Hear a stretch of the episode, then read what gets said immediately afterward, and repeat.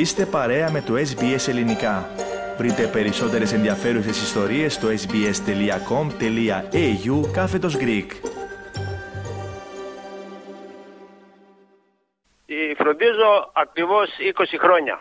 Η Χρυσούλα έχει το dementia. Το dementia είναι πολύ διαφορετικό από την Άνια.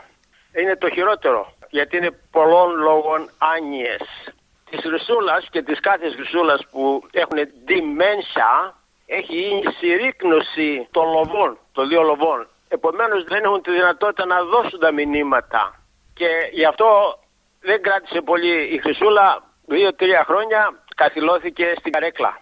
Ούτε να μιλήσει, ούτε να περπατήσει, αλλά ακόμα υπάρχουν κάποια ε, μηνύματα γιατί τρώει. Όταν το άτομο τρώει, πάει να πει λαβαίνει κάποιο μήνυμα να φάει.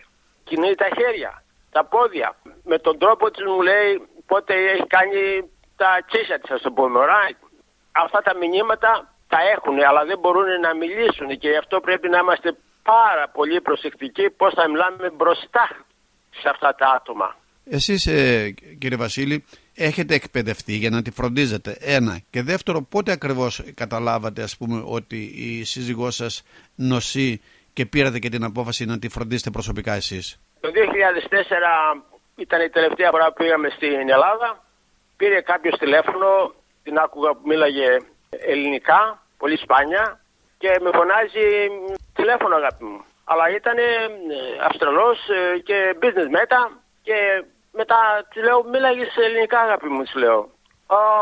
επειδή πάμε στην Ελλάδα τακτικά, ε, τώρα ψήφισα.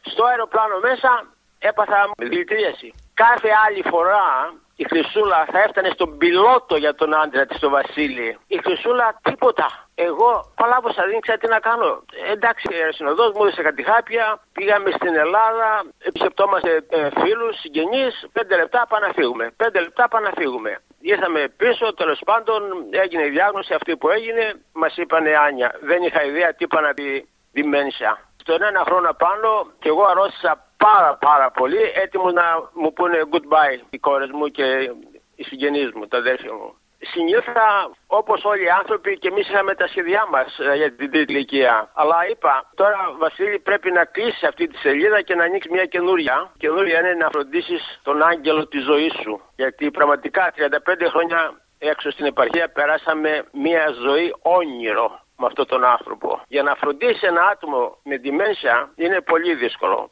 Χρειάζεται πρώτα πρώτα αγάπη, θέληση και απεριόριστη υπομονή. Απεριόριστη υπομονή γιατί όλα είναι βοδοφόρα. Δηλαδή να την ντύσεις, να την ξεντήσει, να την βάλει στο κρεβάτι, να την ταρίσει. Τα μαθαίνεις με την πείρα. 20 χρόνια πλέον τώρα να δώσω και εξετάσεις για να γίνω νοσοκόμος. Πόσο δύσκολο και σίγουρα από αυτά που μας λέτε είναι πάρα πολύ δύσκολο είναι να χάνει τη μνήμη ο άνθρωπός σας, ο άγγελος στην περίπτωσή σας όπως μας τον χαρακτηρίζετε, τον οποίο έχετε αποκτήσει και τέσσερις κόρες, έτσι δεν είναι; Ναι, σωστά. Πόσο δύσκολο είναι για εσά.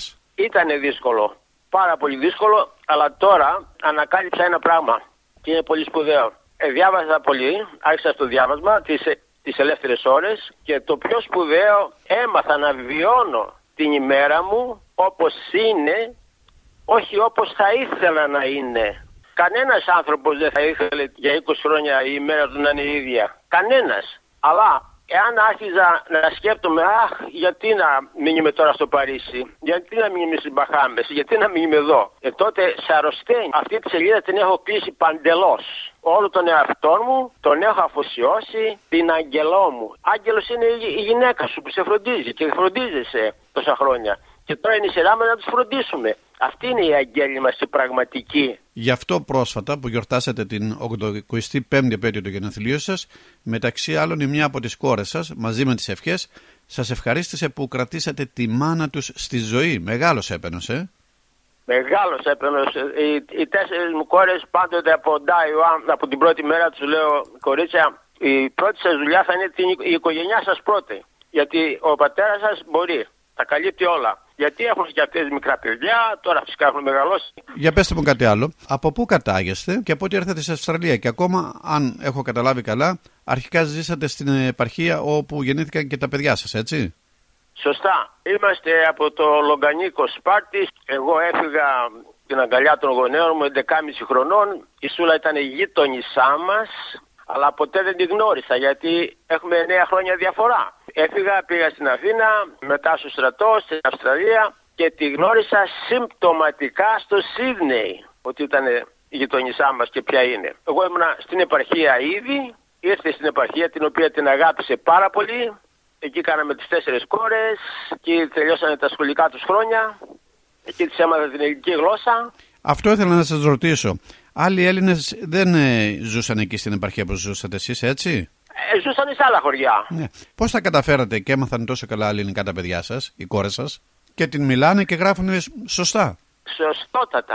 Γράψατε και ένα βιβλίο για το πώς είναι να φροντίζει κάποιος ε, τον άνθρωπό του, τον άγγελο για σας.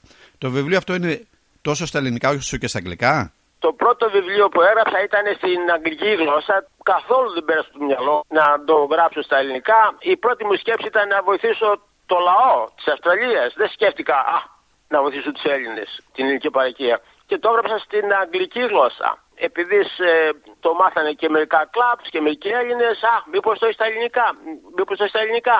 Και άρχισα, το μεταφράσαμε την ελληνική γλώσσα, αλλά μέχρι τότε είχα μάθει περισσότερα, οι νόμοι είχαν αλλάξει και έβαλα περίπου άλλες 40 σελίδες πρόσθεσα στο ελληνικό βιβλίο. Τι γράφουμε στα βιβλία, γράφουμε την εμπειρία μας για τους νέους φροντιστές. Έχω γνωρίσει πάρα πολλούς φροντιστές στα 20 χρόνια και κανένας μας, μα κανένας μας δεν ήξερε τίποτα για αυτή την πάθηση. Όχι μόνο Έλληνες, συναντιόμαστε μια φορά το μήνα τα πρώτα χρόνια, για 10 χρόνια, εδώ σε ένα γεροκομείο μας δίνανε ένα δωμάτιο εκεί πέρα, πήραμε καφέ και μοιραζόμαστε τις εμπειρίες μας.